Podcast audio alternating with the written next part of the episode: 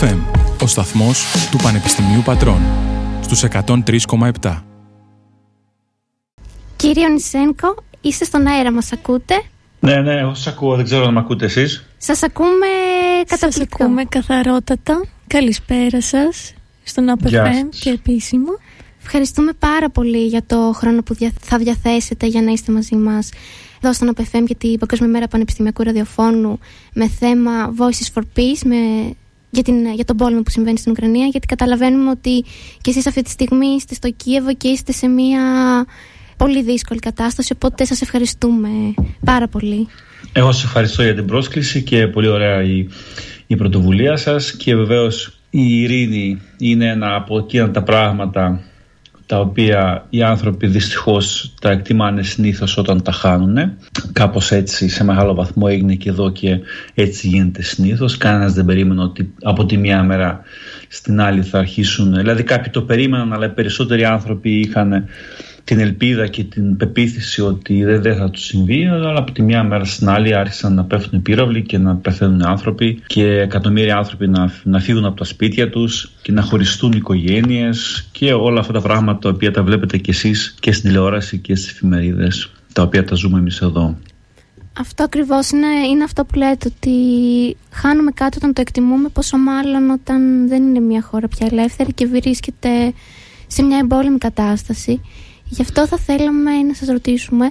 πώς είναι η κατάσταση αυτής, αυτή τη στιγμή στην Ουκρανία. Η κατάσταση αυτή τη στιγμή στην Ουκρανία είναι ότι σε ένα μεγάλο κομμάτι της χώρας στα νότια και στα ανατολικά υπάρχει πόλεμος. Σε υπόλοιπες περιοχές ανατακτά χρονικά διαστήματα γίνονται βομβαρδισμοί ενώ ότι οι Ρώσοι στέλνουν πυράβλους και χτυπάνε είτε κατοικημένες περιοχές είτε υποδομές, γέφυρες, εργοστάσια ή άλλα πράγματα τα οποία είτε έχουν κάποια σχέση με τον πόλεμο είτε συνήθως δεν έχουν καμία απολύτως σχέση με τον πόλεμο.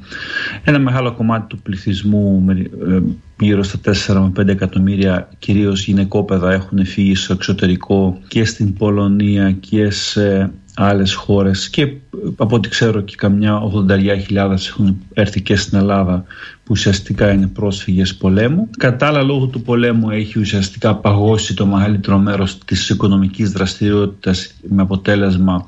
επιχειρήσεις να μην μπορούν να δουλέψουν άνθρωποι να έχουν χάσει τις δουλειές τους ή να παραμένουν τυπικά στις δουλειές τους αλλά να ε, δεν έχουν μισθούς οπότε αυτό δημιουργεί τεράστια προβλήματα κοινωνικά ας το πούμε έτσι ο πόλεμος συνεχίζεται και περιμένουμε να δούμε πώς θα εξελιχθεί αυτή η κατάσταση. Και να αναφέρουμε κιόλας ότι σήμερα είναι η 226η ημέρα του πολέμου. Συνεχίζεται δηλαδή όλον αυτό το καιρό. Και θα θέλαμε να μας σχολιάσετε πόσο επίφοβο είναι το γεγονός ότι έχει τεθεί υπό ρωσικό έλεγχο ο Ουκρανικός πυρηνικός σταθμός της Ζαπόριζια, ο οποίος είναι και από τους μεγαλύτερους στην Ευρώπη. Είναι πολύ επίφοβο και ήταν επίφοβο από την αρχή και επειδή οι Ρώσοι μπορούν να χρησιμοποιήσουν α, αυτό τον σταθμό προκειμένου να προκαλέσουν κάποιο ατύχημα εφόσον δεν έχουν άλλους τρόπους να αλλάξουν την εξέλιξη του πολέμου διότι βλέπουμε ότι τις τελευταίες εβδομάδες ο ρωσικός στρατός υποχωρεί μαζικά από από διάφορα σημεία του μετόπου. Ε, άρα δηλαδή ε, δεν αποκλείεται το, το ενδεχόμενο μιας δολιοφθοράς και έχουμε ήδη βομβαρδισμούς να γίνονται στο, στο πυρηνικό σταθμό, στο ατομικό σταθμό αυτό παρογής ατομικής ενέργειας και χρειάστηκε να, να μεσολαβήσει η η Διεθνής Επιτροπή Ατομικής Ενέργειας και η Γαλλία και διάφοροι άλλοι φορείς προκειμένου να μεταβεί εκεί μια επιτροπή της Διεθνούς Επιτροπής Ατομικής Ενέργειας για να μπορεί να ελέγχει έστω και λίγο την κατάσταση από κοντά. Ε, αφετέρου, ε, αν αλλάξει, θέλω να πω ότι δεν είναι δεδομένο το ότι αν αλλάξει χέρια ο σταθμός, ότι οι Ρώσοι θα έχουν υποδομή και τις γνώσεις προκειμένου αυτό το σταθμό να το διαχειρίζονται έτσι όπως ε, το διαχειρίζονται κανονικά οι, τα, τα στελέχη τα οποία είναι επιφορτισμένα με αυτή τη δουλειά όλα αυτά τα χρόνια. Έχει διάφορους κινδύνους και βεβαίως βλέπουμε ότι το θέμα αυτό εργαλειοποιείται και από εκεί που η πυρηνική ενέργεια είναι ουσιαστικά παρά το γεγονός ότι αυτό το πράγμα δεν ακούγεται και αποφεύγουν, αποφεύγουν να το λένε, είναι μία από τις καθαρότερες μορφές ε, παραγωγής ηλεκτρικής ενέργειας αυτή τη στιγμή και ειδικά με τις ε, νέες τεχνολογίες που υπάρχουν στον 21ο αιώνα. Ε, βλέπουμε ότι ε, επειδή υπάρχει ένας πόλεμος ή επειδή υπάρχει ένας δικτά, δικτάτορας στη Ρωσία ή υπάρχει ένα απολυταρχικό καθεστώς βλέπουμε ότι η ειρηνική όπως ονομάζεται ατομική ενέργεια πλέον ε, πάλι ξανά μετατρέπεται σε απειλή και ο κόσμος αναγκάζεται ξανά να στρέφεται σε άλλες μορφές ενέργειας όπως για παράδειγμα ακόμα και το κάρβουνο ας πούμε στην Ελλάδα που, που το είχαμε αφήσει αυτό το πράγμα αλλά βλέποντας την κατάσταση με τα ενεργειακά καταλαβαίνω ότι, ότι πάλι επανέρχεται στο προσκήνιο αυτό το, αυτό το θέμα. Δηλαδή βλέπουμε ότι ο κόσμος αντί να εργάζεται για την συνολική ευημερία του προκειμένου να, υπάρχει μεγάλη, να υπάρχουν μεγάλες ποσότητες φτηνής ηλεκτρικής ενέργειας κάτι για το οποίο υπάρχουν αυτή τη στιγμή όλες οι δυνατότητες και όλες οι, παραγωγή, ε, και, και όλες οι τεχνολογικές γνώσεις δηλαδή το να, να, να μπορεί ε, φτηνά και, και, σχετικά οικολογικά να παράγεται ε, μεγάλη, μεγάλη ποσότητα ηλεκτρικής ενέργειας η οποία να υπερκαλύπτει τις ανάγκες και τις βιομηχανικές και τις ε, αστικές ανάγκες ε, των χωρών. Ανταυτού βλέπουμε ότι λόγω των πολέμων και, και λόγω αποφάσεων ορισμένων ανθρώπων βλέπουμε ότι ο κόσμος αντί να ασχολείται με την ευημερία του πλανήτη και με το να καταπολεμήσει τα προβλήματα όπως αυτό της, της έλλειψης ενέργειας ή του υποσυτισμού ή να να νικήσει τον καρκίνο, τις ασθένειες ή να, να λύσει όλα αυτά τα προβλήματα τα οποία θα πρέπει να λύσει καθότι έχει πλέον τις, ε, τα επιστημονικά δεδομένα και τις τεχνικές υποδομές για να τα λύσει. Ανταυτού βλέπουμε ότι επανερχόμαστε σε μια κατάσταση του παρελθόντος όπου κάποιοι άνθρωποι α, βρίσκονται μέσα στα χαρακόμματα και πυροβολούνται, πυροβολούν ο ένας τον άλλον για να τον σκοτώσουν προκειμένου να ικανοποιηθούν κάποιοι εγωισμοί ενός ανθρώπου ή μιας κλίκας ανθρώπων. Ακριβώς αυτό είναι όπως το λέτε και νομίζω ότι τώρα ίσως γίνει πιο αισθητό και στον υπόλοιπο κόσμο ότι ο πόλεμος μας αφορά όλους γιατί η ενεργειακή, η ενεργειακή κρίση δεν έχει να κάνει μόνο με τη Ρωσία και την Ουκρανία διότι θα υπάρχουν προβλήματα σε όλο τον κόσμο. Εδώ έχουμε ακούσει για ε, διακοπές ρεύματος, για εξοικονόμηση ενέργειας και τα σχετικά. Οπότε είναι μια κατάσταση πολύ δύσκολη για όλους. Και δυσάρεστη σίγουρα γιατί το κυριότερο χάνονται και ανθρώπινες ψυχές πέραν όλης της ενεργειακής κρίσης που περνάμε. Κοιτάξτε να δείτε, ε,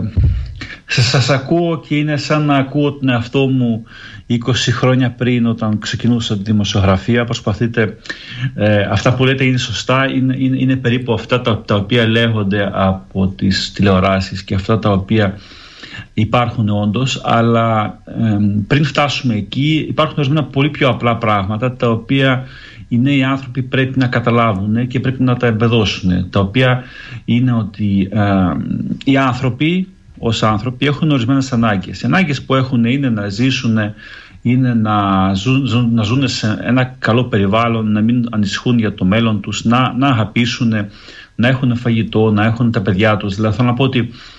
η, η λογική συμπεριφορά ενός ανθρώπου η οποία αποδεικνύεται συνήθως από την αν παρατηρήσει κάποιους ανθρώπους οι οποίοι μένουν, ας πούμε, τι κάνουν. Δουλεύουν προκειμένου να βάλουν λεφτά, να πάρουν αυτοκίνητο, να πάρουν ένα σπίτι,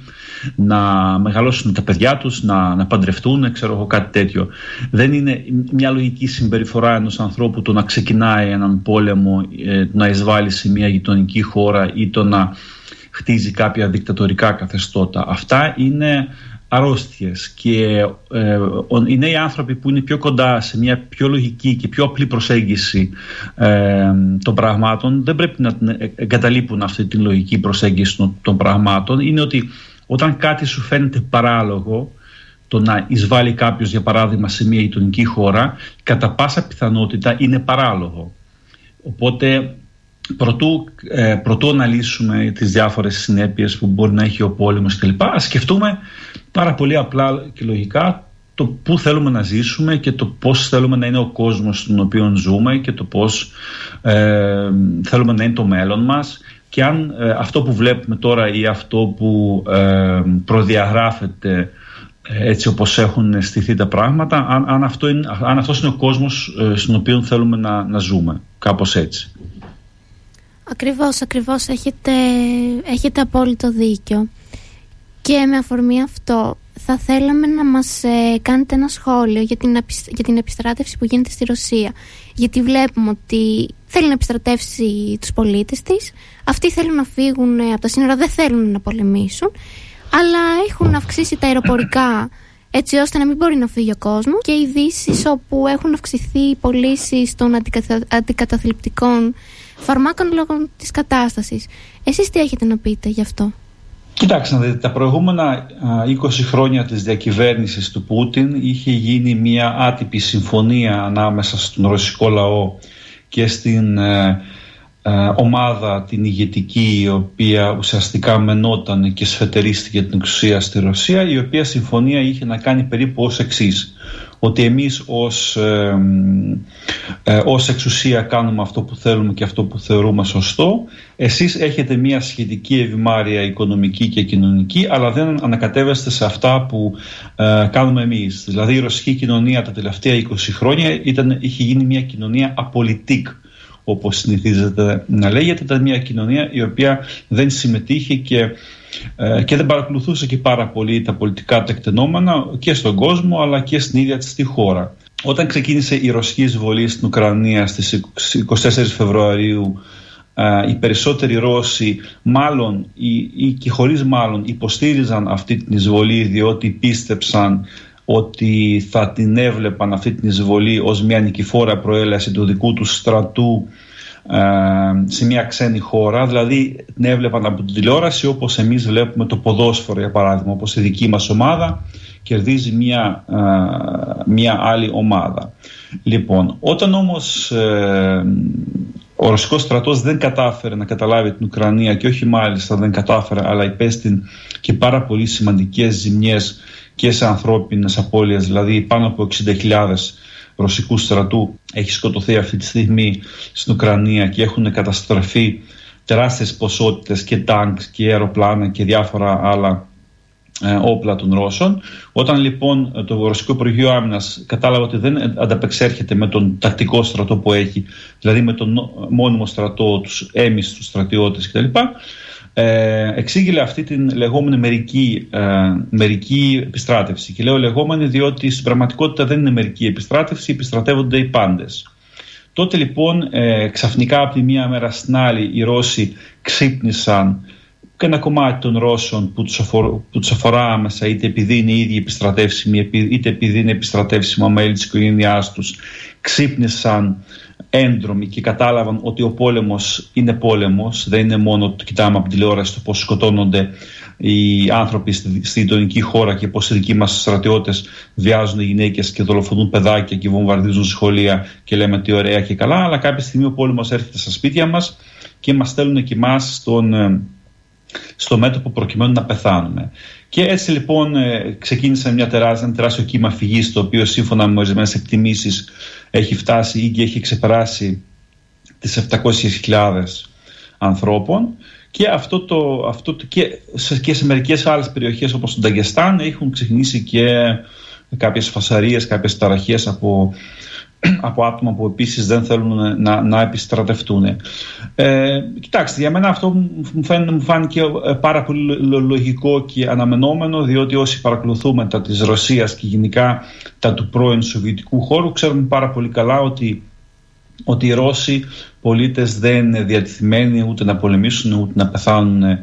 ε, για αυτά τα δίθεν ιδανικά τα οποία δεν είναι δικά τους διότι το ιδανικό του μέσου Ρώσου τα τελευταία 20 χρόνια ήταν όπως και το ιδανικό όλων των όπως ήταν το ιδανικό του μεγαλύτερου μέρους των Ευρωπαίων πολιτών ήταν το,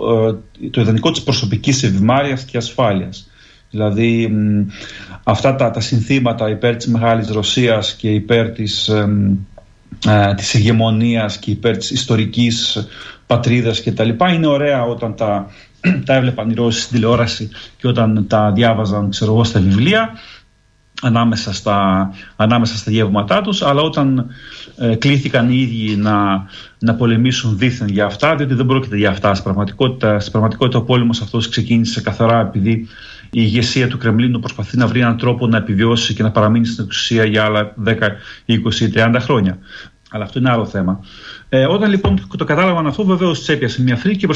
προσπάθησαν να διαφύγουν και τα αποτελέσματα τα βλέπουμε. Δηλαδή ότι ακόμα και αυτοί που επιστρατεύονται τώρα σε τι άθλιες συνθήκες βρίσκονται και ότι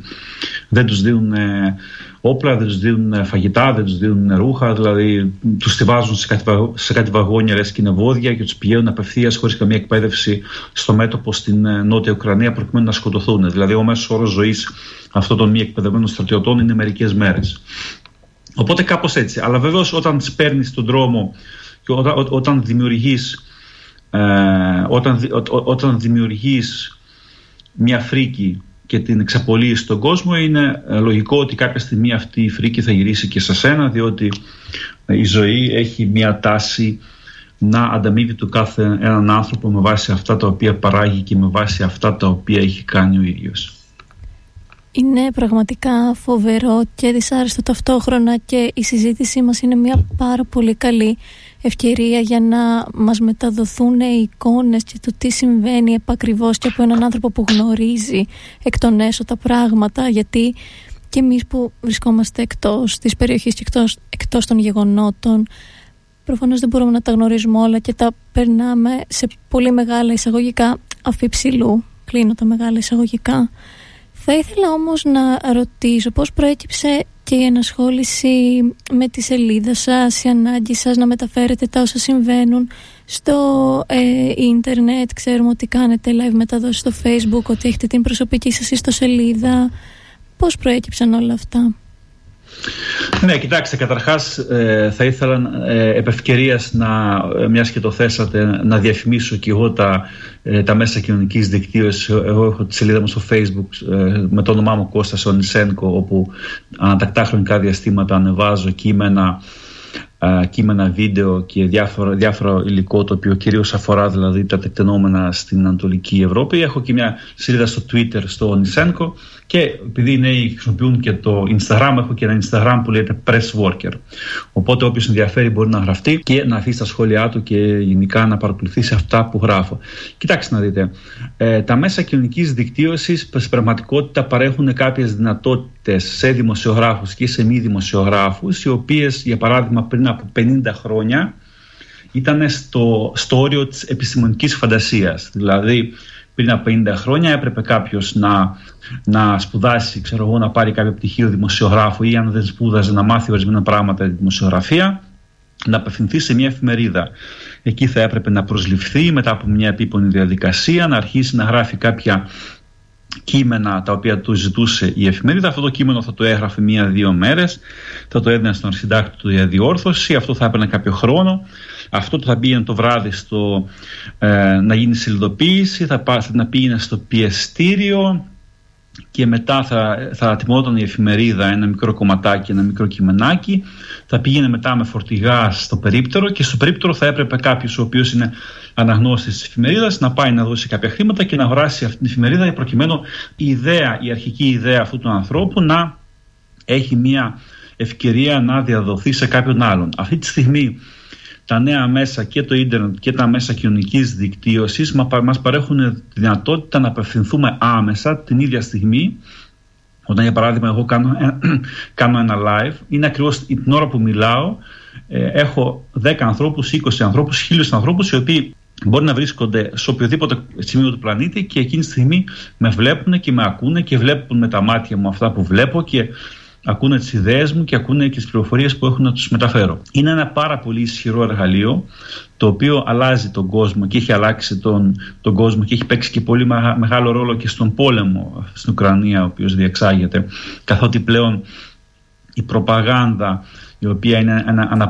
αναπόσπαστο κομμάτι του πολέμου δεν μπορεί πλέον να έχει τόσο μεγάλο ρόλο καθότι οι ίδιοι οι πολίτες πλέον και οι στρατιώτες και οι απλοί πολίτες βλέποντας κάτι, έχοντας πλέον το κινητό τηλέφωνο στο χέρι τους, τραβάνε ένα βίντεο, το ποστάρουν και αυτό αμέσως γίνεται γνωστό και γίνεται κτήμα ουσιαστικά όλου του, όλου του ίντερνετ. Οπότε και εγώ, κοιτάξτε, εγώ, εγώ διατηρώ αρκετά χρόνια ε, σελίδες κοινωνικής δικτύωσης, δηλαδή κυρίως Twitter και Facebook ε, τα οποία στην αρχή ξεκίνησαν σαν όπως όλοι μας προσωπικά ας πούμε, για να μιλάω με τους φίλους μου και να, να γράφω βλακίες και να ποστάρω ξέρω εγώ, χαρούμενα post. Και μετά σιγά σιγά με, μετά, την, ε, μετά την αρχή την έναρξη του, ε, του, ε, του πολέμου της Ρωσίας κατά της Ουκρανίας το 2014 ξεκίνησα πιο πολύ να αποστάρω και να γράφω θέματα δημοσιογραφικού ενδιαφέροντος πάνω σε αυτό το θέμα που σας λέω δηλαδή κάποια πράγματα που μάθαινα για τον πόλεμο ή κάποιες σκέψεις, κάποιες πληροφορίες που είχα. Και βεβαίως όταν, ε, όταν ξεκίνησε η ρωσική εισβολή η μεγάλη ρωσική εισβολή στις 24 Φεβρουαρίου και καθώς εγώ βρισκόμουν στο Κίεβο και παρακολουθούσα τις εξελίξεις ζωντανά, δηλαδή οι βόμβες σκάγανε κυριολεκτικά έξω από το σπίτι μου, θυμάμαι 5 ώρα το πρωί, ακόμα ήταν νύχτα σκοτάδια και άκουσα το διάγγελμα Πούτιν ο οποίος έκανε την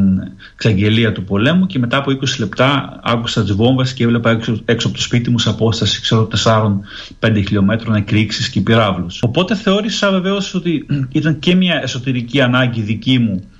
το να μοιραστώ ας πούμε αυτά τα πράγματα που έβλεπα τα οποία ήταν και πολύ τρομακτικά διότι όταν, όταν συμβαίνουν αυτά τα πράγματα δεν ξέρεις πώς θα εξελιχθούν αυτά τα πράγματα και θέλεις κάπου να τα μοιραστείς. και, και σαν δημοσιογραφικό εργαλείο αποδείχθηκε πάρα πολύ αποτελεσματικό με αποτέλεσμα ας πούμε μέσα στους προηγούμενους 7 μήνες να, να έχω δημιουργήσει ένα μικρό αλλά συμπαγές κοινό κυρίως στο facebook οι οποίοι με παρακολουθούν και κυρίως από τα live που, που ανεβάζω. Παλιά τα ανέβαζα κάθε απόγευμα τώρα τα ανεβάζω μια, μια φορά σε μερικές μέρες επειδή πλέον δεν έχω τόσο πολύ χρόνο. Και μαθαίνουν διάφορα πράγματα τα οποία δεν μπορούν να τα μάθουν μέσα από τηλεόραση καθώς ένα δελτίο της τηλεόρασης έχει περιορισμένο χρόνο για παράδειγμα μία ώρα. Χρόνος στον οποίο, στην οποία μία ώρα θα πρέπει να να, να αναφερθεί σε, σε θέματα της Ελλάδας, σε πολιτικά θέματα, σε, σε κοινωνικά θέματα, να, να πει για τις διάφορες χώρες, να πει για τα αθλητικά, να πει όλα τα πάντα. Τα πάντα και ο χρόνος που μένει ας πούμε για, να, για, για αυτό το θέμα είναι λίγος. Εγώ όμως επειδή ασχολούμαι κατεξοχήν με αυτό το θέμα, έχω τη δυνατότητα να κάνω ένα live βίντεο το οποίο μπορεί να είναι 10 λεπτά ή μπορεί να είναι και μία ώρα ας πούμε στο οποίο έχω την, έχω την ευχαίρεια είτε μέσα από το YouTube είτε μέσα από το Facebook είτε μέσα από το Twitter να αναλύσω διεξοδικά όλα αυτά τα θέματα τα οποία έχουν συμβεί τις προηγούμενες ημέρες και να, να, να δώσω κάποιες πληροφορίες και ενδεχομένως και κάποιες ε, αναλύσεις και κάποιες προβλέψεις για το πώς μπορεί να, να, να εξελιχθεί η κατάσταση στο μέλλον. Γενικά προτρέπω και εφόσον σας ακούνε ε, νέοι άνθρωποι και κυρίως εφόσον σας ακούνε νέοι δημοσιογράφοι που είναι πιο κοντά σε μένα ας πούμε διότι ε, είναι ο τομέας μου εγώ τους, προ, τους προτρέπω να, να, να, έχουν, να, να έχουν σελίδες κοινωνικής δικτύωσης να, τους έχουν, να έχουν ενεργές σελίδες κοινωνικής δικτύωσης να τις αντιμετωπίζουν με σοβαρότητα. Δηλαδή, όχι, δηλαδή αν κάποιος είναι δημοσιογράφος να ξεκινάει εξ αρχής να κάνει μια σελίδα κοινωνικής δικτύωσης πάνω στον τομέα της δουλειάς του και να γράφει θέματα τα οποία ας είναι στην αρχή βλακίες, ας, ας μην είναι τόσο πολύ επαγγελματικά αλλά να φαίνεται ότι προσπαθεί ε, να, να, να, να γράφει για θέματα της δουλειάς του διότι αυτό αργότερα όπως και για μένα μπορεί να γίνει ένα πάρα πολύ σημαντικό βοήθημα και ένα πάρα, πάρα πολύ μεγάλο εργαλείο δουλειάς και επικοινωνίας με το κοινό. Ναι, ε, είναι πραγματικά πάρα πολύ σημαντική η συμβολή σας γιατί όπως είπατε κυριαρχεί μεγάλη προπαγάνδα και βγαίνουν πράγματα τα οποία δεν είναι αλήθεια γιατί πολλές φορές οι εκάστοτε πολιτικοί ελέγχουν τα μέσα κοινωνικής ε, δικτύωσης. Αυτό το ξέραμε ήδη. Οπότε σίγουρα είναι πάρα πολύ σημαντικό. Αυτό που θα ήθελα να πιαστώ από αυτό που είπατε ότι απλά ξυπνήσατε και είδατε πυράβλους να πέφτουν και βιώσατε αυτό το, την αρχή του πολέμου. Μήπως αν μπορείτε να μας μεταφέρετε ίσως το πιο τραγικό συμβάν που έχετε βρεθεί παρόν τώρα που γίνεται ο πόλεμος στην Ουκρανία που το έχετε βιώσει και λέτε δεν μπορεί να συμβαίνει αυτό το πράγμα ενέτη 2022 Κοιτάξτε να δείτε, υπάρχουν ε, δύο στοιχεία. Ε, το ένα στοιχείο είναι το προσωπικό στοιχείο το άλλο στοιχείο είναι το αποστασιοποιημένο, ας το πούμε, το επαγγελματικό στοιχείο. Το προσωπικό στοιχείο το οποίο ε, βεβαίως είναι, ε, το οποίο με επηρέασε είναι ότι όταν ξεκίνησε ο πόλεμος ε, εγώ, εγώ ήμουν εδώ με την οικογένειά μου και με τα παιδιά μου τα οποία είναι μικρά και ουσιαστικά όταν βομβάρδιζαν έξω από το σπίτι μου το πρώτο πράγμα που φοβόμουν εγώ είναι τα παιδιά μου και αυτό ήταν κάτι το οποίο προφανώς και με επηρέασε πάρα πολύ και έκανε και είναι το πιο σοκαριστικό, ας το πούμε έτσι, το οποίο έχω, έχω δει μέχρι τώρα. Ναι. Ε, όσον αφορά το επαγγελματικό κομμάτι, το, το πιο σοκαριστικό βεβαίως που είδα είναι, είναι αυτό που, που αποκαλύφθηκαν στη συνέχεια και στην Μπούτσα και σε άλλες περιοχές με τις ε, βαρβαρότητες που κάνουν οι Ρώσοι στρατιώτες στον ειρηνικό, στον άμαχο πληθυσμό στις περιοχές που κατέλαβαν και μιλάμε για βιασμούς για παράδειγμα μικρών παιδιών ή για ομαδικούς βιασμούς ή για εκτελέσεις ολόκληρων οικογενειών που είχαν μικρά παιδάκια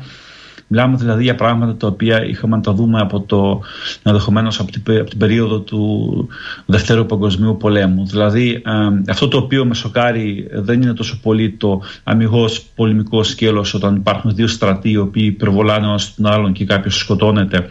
και κάποιος χάνει το χέρι του ή το πόδι του ή κάποιος διαμελίζεται κτλ. Αλλά εκείνο το οποίο με σοκάρει είναι η κτηνοδία των απλών ανθρώπων που μπορεί αυτός ο στρατιώτης σε, σε μια σε, υπό άλλες συνθήκες να είναι ένας ήσυχος γείτονας, ο οποίος να κάθεται ας πούμε, και κάθε πρωί να, να τον χαιρετάς στην ώρα που βγάζει τα, τα, ε, τα σκουπίδια του, αλλά όταν βρίσκεται σε ένα περιβάλλον όπου ο ίδιος νιώθει αν, ανεξέλεγκτος και παντοδύναμος, όπως νιώθει ένας άνθρωπος ε, που κρατάει όπλα απέναντι σε ανθρώπους οι οποίοι δεν κρατάνε όπλα, το, σε, σε, τι, σε τι επίπεδο κτηνοδίας και βαρβαρότητας και απανθρωπιάς μπορεί να, να φτάσει ένας άνθρωπος. Στην πραγματικότητα, γιατί όσο και να λέμε, να λέμε ότι είναι απάνθρωποι και ότι είναι κτίνοι, είναι άνθρωποι όπως είμαστε και εμείς. Ναι. Αυτό και είναι όντως κτηνοδία και είναι όντως τραγικό το γεγονός ότι γίνονται όλα αυτά τα εγκλήματα και όπως, όπως είπατε και πριν, βομβαρδίζονται σχολεία, νοσοκομεία, βιασμοί και είναι τραγικό το πώς μπορεί να αλλάξει ένας άνθρωπος ανάλογα με τις συνθήκες στις οποίες θα βρεθεί. Είναι μεγάλο ερώτημα το κατά πόσο μπορεί να αλλάξει ένας άνθρωπος ή το κατά πόσο αυτός ο άνθρωπος ήταν έτσι εξ αρχής και απλώς οι συνθήκες του δώσανε την ευκαιρία προκειμένου να βγάλει προς τα έξω ε, κάποια χαρακτηριστικά του τα οποία ίσως και ο ίδιος να αγνούσε. Αυτό είναι μια μεγάλη συζήτηση η οποία άπτεται πλέον της, ε, μάλλον της ψυχολογίας αλλά ναι και είμαι σίγουρος ότι αυτοί οι άνθρωποι οι οποίοι τα κάνανε αυτά είναι αυτό που λέμε πιο, πιο πολλοί από αυτούς ήταν αυτό που λέμε καθημερινός άνθρωπος δηλαδή είναι άνθρωποι με τους οποίους αναστρεφόμαστε καθημερινά στη ζωή μας και δεν υποψιαζόμαστε, δεν υποψιαζόμαστε το σε τι, ε,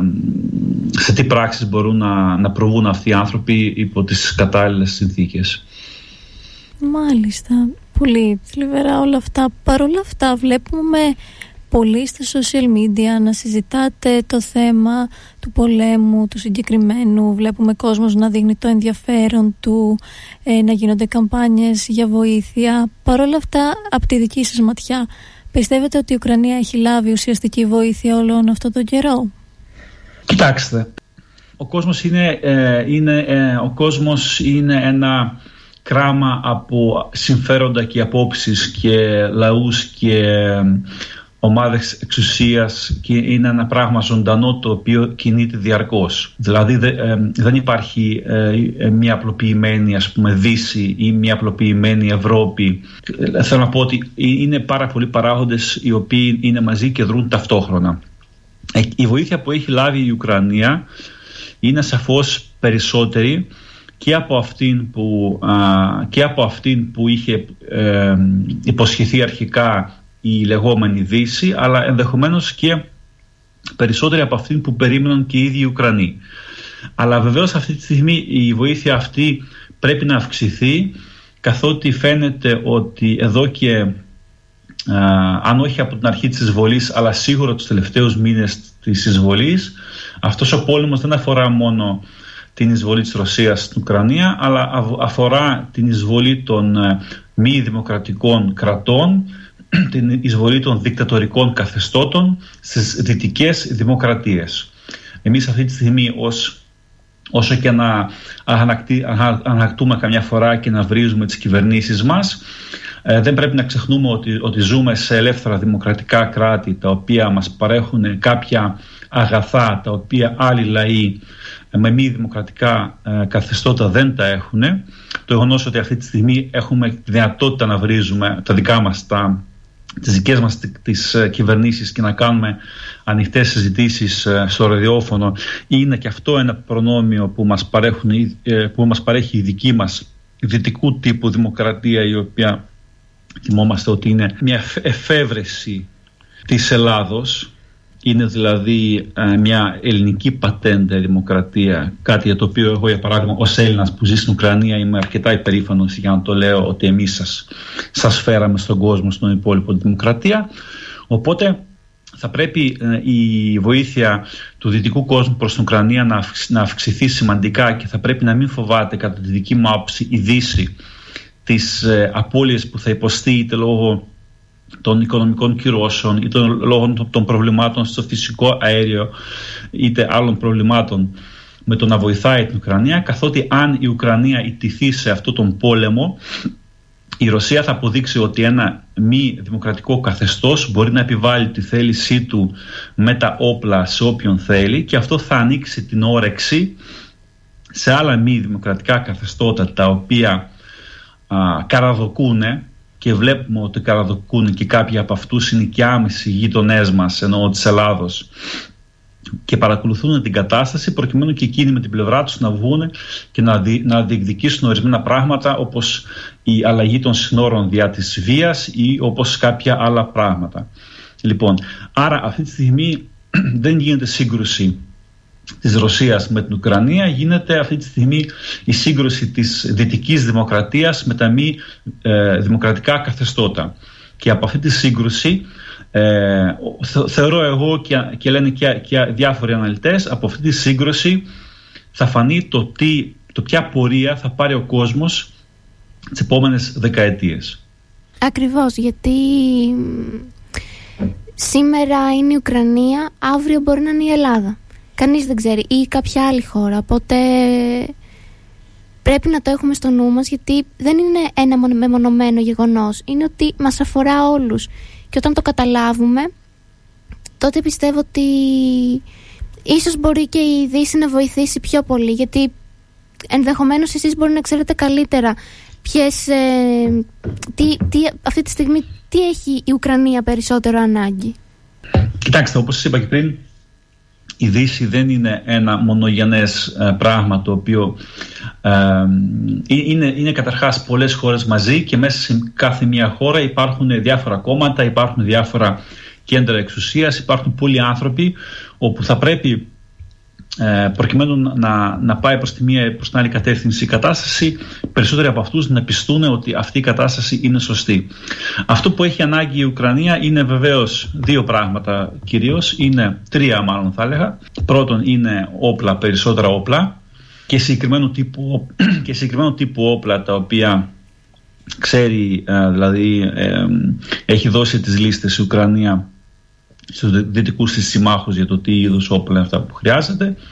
Επίσης εκείνο που χρειάζεται είναι χρήματα προκειμένου να κρατήσει ζωντανή την οικονομία της καθότι ένας από τους βασικούς στόχους της Ρωσίας δεν είναι μόνο ο στρατιωτικός αλλά είναι η διάλυση της ουκρανικής οικονομίας προκειμένου η Ουκρανία να αποκτήσει προβλήματα από τα οποία δεν θα μπορεί να αντεπεξέλθει και τρίτον χρειάζεται να αυξηθεί και να κλιμακωθεί η διεθνής πίεση προς τη Ρωσία ενώ τις κυρώσεις που επιβάλλουν ενώ το να αρνηθεί η, η Ευρώπη και η Δύση να αγοράζει ρωσικό πετρέλαιο και φυσικό αέριο να αρνηθεί να συνεργάζεται με τις ρωσικές εταιρείες, ούτως ώστε και ο μέσος Ρώσος ο οποίος παραμένει απαθής να φτάσει και σε αυτόν η κατανόηση το ότι ο πόλεμος δεν είναι καλό πράγμα ότι όταν η χώρα σου ξεκινάει ένα επιθετικό πόλεμο και εισβάλλει σε μια γειτονική χώρα και εσύ που επέλεξες αυτή την κυβέρνηση ή που με την αδράνειά σου αυτή η κυβέρνηση παραμένει στην εξουσία και εσύ θα έχεις ε, επιπτώσεις σοβαρές από αυτό το πράγμα. Διότι σε καιρό πολέμου ε, όπως ξέρουμε από την αρχαιοελληνική γραμματεία σε καιρό πολέμου η, α, εκεί, και σε, σε καιρό κρίσεως εκείνοι οι οποίοι προσπαθούν να παραμείνουν ουδέτεροι θεωρούνται μ, ως προδότες και ως ε, άνθρωποι, ε, πώς να το χαρακτηρίσω, idiots όπως τους λένε οι Αμερικάνοι. Λοιπόν, ε, οπότε ε, θα, θα πρέπει να, και να, να, αυτά τα τρία πράγματα χρειάζεται η Ουκρανία, δεν τα χρειάζεται τώρα, τα χρειάζεται όλους τους 7 μήνες, 7,5 μήνες πλέον της εισβολής, όπλα, χρήματα και περισσότερες κυρώσεις και μεγαλύτερη πίεση προς, την, ε, προς τη Ρωσία. Αυτό, αυτό ακριβώς, γιατί βλέπουμε ότι Εν τέλει η Ρωσία έχει δημιουργήσει πρόβλημα στην Ευρώπη και όχι εμείς στη Ρωσία. Οπότε πρέπει να γίνει κάτι πιο δραστικό και όντως περισσότερες κυρώσεις, γιατί δεν ξέρω πώ πώς αλλιώς μπορεί να σταματήσει η κατάσταση. Κοιτάξτε να δείτε, ε, σε μεγάλο βαθμό η Ευρώπη μόνη της δημιούργησε αυτό το πρόβλημα τα προηγούμενα χρόνια και κυρίως μιλάμε για τη Γερμανία καθότι ε, έτσι όπως σχεδιάστηκε η ενεργειακή ασφάλεια της Ευρώπης δηλαδή η Ευρώπη με απλά λόγια για να, για να συντηρείται δηλαδή για να έχουν φως και θέρμανση στα νοικοκυριά και να έχουν ηλεκτρικό ρεύμα τα εργοστάσια χρειάζεται φυσικό αέριο, χρειάζεται πετρέλαιο και χρειάζεται ρεύμα. Η Ευρώπη τα προηγούμενα, τις προηγούμενες δεκαετίες ε, είχε εξαρτηθεί ε, με απόφαση κυρίως της Γερμανίας είχε εξαρτηθεί σε μεγάλο βαθμό από τη Ρωσία όσον αφορά την παροχή κυρίως φυσικού αερίου αλλά και πετρελαίου. Και αυτό ακόμα και την περίοδο για παράδειγμα από το 2008 όταν η Ρωσία εισέβαλε στη Γεωργία και από το 2014 όταν η Ρωσία κατέλαβε παράνομα την Κρυμαία και εισέβαλε σε τον Μπάς αυτή η πολιτική δεν άλλαξε. Φαινόταν λοιπόν ότι η Ρωσία δεν είναι ένας αξιόπιστος σύμμαχος πάνω στον οποίο θα, θα μπορούσε να βασιστεί η δική μας και η δική σας ε, ε, ενεργειακή ασφάλεια. Δηλαδή και το αν θα έχετε εσείς ρεύμα και το αν θα έχετε εσείς ε, καύσιμο να βάλετε στο αμάξι σας. Παρ' όλα αυτά η Γερμανία προκειμένου να, να έχει κάποια δικά της οικονομικά ωφέλη συνέχισε να επενδύει σε αυτή τη σχέση. Άρα λοιπόν πριν φτάσουμε στο σήμερα πρέπει να πούμε εξ αρχής ότι ένα μοντέλο, όπως λέμε, ασφάλειας σχεδιάζεται με σοφία εξ αρχής ε, με, βάση δεκαετίες μπροστά και αυτό το μοντέλο έτσι όπως σχεδιάστηκε φαίνεται ότι σχεδιάστηκε εντελώς λανθασμένα καθότι βάσισε τη, ε, την ασφάλεια, την, την ενεργειακή της Ευρώπης μόνο σε μία χώρα. Από εκεί πέρα, κοιτάξτε, αυτό που ακούγεται ε, πάρα πολύ το ότι η Ευρώπη πλήττεται από τα μέτρα και από τις κυρώσεις ενώ η Ρωσία παραμένει αλόβητη και δεν πλήττεται είναι, δεν είναι σωστό. Η Ρωσία πλήττεται πάρα πολύ από, τα, από, τα, από τις κυρώσεις που τις επιβάλλονται, όχι τόσο πολύ όσο θα έπρεπε και ούτε οι κυρώσεις είναι τόσο σκληρές όσο θα έπρεπε, αλλά πλήττεται παρά το γεγονός ότι η Ρωσία αυτή τη στιγμή έχοντας συγκεντρώσει από τα προηγούμενα χρόνια τεράστια ποσά από την πώληση φυσικού αερίου και πετρελαίου έχει ένα απόθεμα το οποίο της επιτρέπει να, να, να διατηρεί και το ρούβλι σε αρκετά υψηλή τιμή και να ε, συντηρεί το κρατικό της προϋπολογισμό. Παρ' όλα αυτά η Ρωσία έχει τεράστιες ζημιές ε, και αυτές οι ζημιές θα αρχίσουν να φαίνονται πολύ πιο καθαρά από τον χειμώνα και έπειτα. Άρα δεν μπορούμε να πούμε γενικά ότι η πολιτική των κυρώσεων προς τη Ρωσία είναι μια λανθασμένη ή αποτυχημένη πολιτική. Εκείνο το οποίο μπορούμε να πούμε είναι ότι δεν, έχει δεν έχουν διακοπεί οι πωλήσεις του φυσικού αερίου και του πετρελαίου της Ρωσίας. Και τα χρήματα που κερδίζει αυτή τη στιγμή η Ρωσία από αυτά τα δύο είναι τα ίδια χρήματα που κέρδιζε και πριν από την εισβολή. Και εδώ σε αυτό το σημείο επίσης να θυμίσουμε ότι τουλάχιστον το 65% του προπολογισμού της Ρωσίας προέρχονται ακριβώς από τις πωλήσεις φυσικού αερίου και πετρελαίου. Δηλαδή, για όσο καιρό συνεχίζει η Ρωσία και πουλάει φυσικό αέριο και πετρέλαιο, μπορεί να συντηρεί το κρατικό της προπολογισμό ασχέτως με, με, με οποιασδήποτε άλλες κυρώσεις και αν κάνει και ασχέτως με την συνολικότερη κατάρρευση της οικονομίας της χώρας. Διότι η οικονομία της χώρας δεν είναι μόνο ο κρατικός προπολογισμό, είναι και οι εισαγωγέ-εξαγωγέ, είναι και οι επιχειρήσεις, είναι και, και ο τραπεζικός τομέας. Είναι πάρα πολλά πράγματα. Αλλά βεβαίως πρέπει να, οι κυρώσεις πρέπει να, να ευαθυνθούν και ε, για να ε, επαναλάβω ξανά την απάντησή μου στο ερώτημά σας θεωρώ ότι είναι λάθος να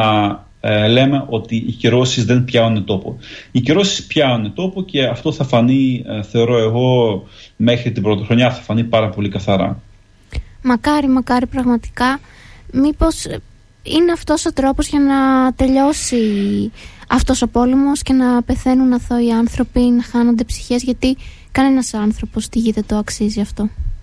Ε, θα δούμε βεβαίως αν, αν, αν, αν στερηθεί τον κρατικό προπολογισμό ίσως να είναι και αυτός ένας τρόπος διότι θυμόμαστε και, και ότι και η Σοβιετική Ένωση έτσι κατέρευσε κατέρευσε όταν ε, ξεκίνησε να πέφτει ραδέα η τιμή του, του πετρελαίου και ουσιαστικά ε, καθώς όλη η υπόλοιπη οικονομία της Σοβιετικής Ένωσης ήταν ένας γίγαντας με πύληνα πόδια ε, μέσα σε λίγα χρόνια η Σοβιετική Ένωση κατέρευσε από εκεί που οι περισσότεροι αναλυτές τότε δηλαδή στα, ξέρω, στις αρχές δεκαετίας ή στα μέσα δεκαετίας του 80 δεν μπορούσαν να το προβλέψουν αυτό. Η Σοβιετική Ένωση κατέρευσε σχετικά γρήγορα ακριβώς εξαιτίας της αλλαγής της διεθνούς τιμής του, του πετρελαίου. Και εδώ βλέπουμε ότι όλα τα πολιταρχικά καθεστώτα έχουν μια διασύνδεση και αλλοστήριξη. Βλέπουμε ότι μόλις ξεκίνησαν να πέφτουν οι τιμές του πετρελαίου, αμέσως ήρθε ο ΠΕΚ, δηλαδή με επικεφαλής στη Σαουδική Αραβία, που επίσης δεν είναι ένα καθεστώς το οποίο μπορεί να χαρακτηριστεί ως δημοκρατικό μείωσε την παραγωγή του πετρελαίου και ξανανέβασε τις τιμές ε, στα ύψη κάνοντας ουσιαστικά εξυπηρέτηση στο απολυταρχικό ε, καθεστώς Πούτιν. Ε, είναι μια μάχη η οποία συνεχίζεται, η οποία συνεχίζεται και μέσα, και μέσα στα πεδία των μαχών της, της Ουκρανίας και συνεχίζεται και μέσα στα ευρωπαϊκά γραφεία και, και συνεχίζεται και μέσα στα οικονομικά επιτελεία αλλά βλέπουμε όμως και αυτό που, μπορούμε να καταλάβουμε είναι ότι η ηγεσία της Ευρωπαϊκής Ένωσης έχει λάβει πλέον την αποφαση να μην κάνει πίσω να μην κάνει πίσω ε, σε αυτό το, στις παράλογες απαιτήσεις ε, και στους πυρηνικούς εκβιασμούς του ε, δικτάτορα Πούτιν. Ακριβώς, ναι. Νομίζω ότι αυτό είναι και το, και το μήνυμα που μπορούμε να κλείσουμε ότι να μην κάνουμε πίσω και να βοηθήσουμε όσο μπορούμε την Ουκρανία και να τελειώσει αυτό το, το μαρτύριο για όλους και να μην γίνουν χειρότερα πράγματα. Ναι, βεβαίως. Και να διαφυλάξουμε και, τον, και το μέλλον των, των δικών μας κοινωνιών και το μέλλον των δικών μας παιδιών. Διότι όταν mm-hmm. ε, εμένα με ρωτάνε για το πώς και γιατί και, και ποιος έχει δίκιο και ποιος έχει άδικο, εγώ πάντα λέω στους ανθρώπους ότι κοιτάξτε μια κοινωνία δυτική για παράδειγμα της Δανίας ή της ε, Ιταλίας ή της Σουηδίας ή των Ηνωμένων Πολιτειών που είναι κοινωνίες οι οποίες έχουν τα καλά τους και έχουν και τα προβλήματά τους και πολλές φορές τα προβλήματα είναι σοβαρά και κοιτάξτε και την κοινωνία στην οποία ζει η Ρωσία ή ζει το Ιράν ή, ή ζει η Βόρεια Κορέα ή κάποιες άλλες χώρες και ρωτήστε τον εαυτό σας με ειλικρίνεια αν είχατε επιλογή να στείλετε κάπου το παιδί σας για να ζήσει, σε ποια, ε, πού θα το στέλνατε. Αν θα το στέλνατε ας πούμε να ζήσει στις ΗΠΑ ή στον Καναδά ή στη Γαλλία, με ό,τι προβλήματα και να έχουν αυτές οι χώρες, διότι δεν υπάρχουν χώρες και κοινωνίες χωρίς προβλήματα, ή αν θα το στέλνατε να ζήσει στο Ιράν, για παράδειγμα. Και ε, αν καταφέρετε να απαντήσετε, ε, να απαντήσετε ειλικρινά στην εαυτό σας σε αυτό το ερώτημα, μπορείτε μετά να απαντήσετε και στο ερώτημα το τι κοινωνία θέλω να φτιάξω εδώ ας πούμε και το τι κοινωνία θέλω, θέλω να προοδεύει και να, να, να επεκτείνεται σαν, σαν μοντέλο κοινωνίας μιλάμε να επεκτείνεται όχι σαν, σαν κρατική οντότητα και το τι μοντέλο δεν θέλω να επεκτείνεται και επουδενή δεν θέλω να έρθει ε, προς τα εδώ ας πούμε. Αυτό ακριβώς. Είναι πολύ μεγάλη τροφή για σκέψη αυτά που μας είπατε αυτή τη στιγμή. Και μακάρι να σκέφτονταν όλοι έτσι και να το να το αναλογίζονταν έτσι, ειδικά οι άνθρωποι που προκαλούν τον πόλεμο. Βεβαίως. Και ε, για να κλείσουμε, θέλω να, να θυμίσω για άλλη μια φορά στους εξαιρετικούς ε, ακροατές σας να γραφτούν στα ε, μέσα κοινωνικής δικτύωσης για να με διαβάζουν καθημερινά και στο facebook και στο youtube και στο twitter. Κύριε Νησένκο, ευχαριστούμε πάρα πολύ. Και εγώ σε ευχαριστώ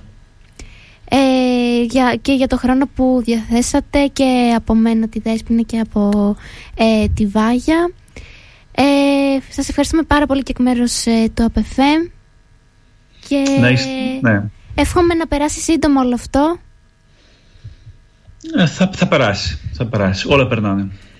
Αυτό ακριβώς. Αυτό καλή συνέχεια και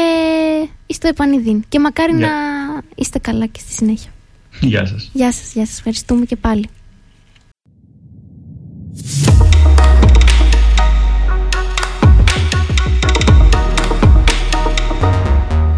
ΑΠΕΦΕΜ 103,7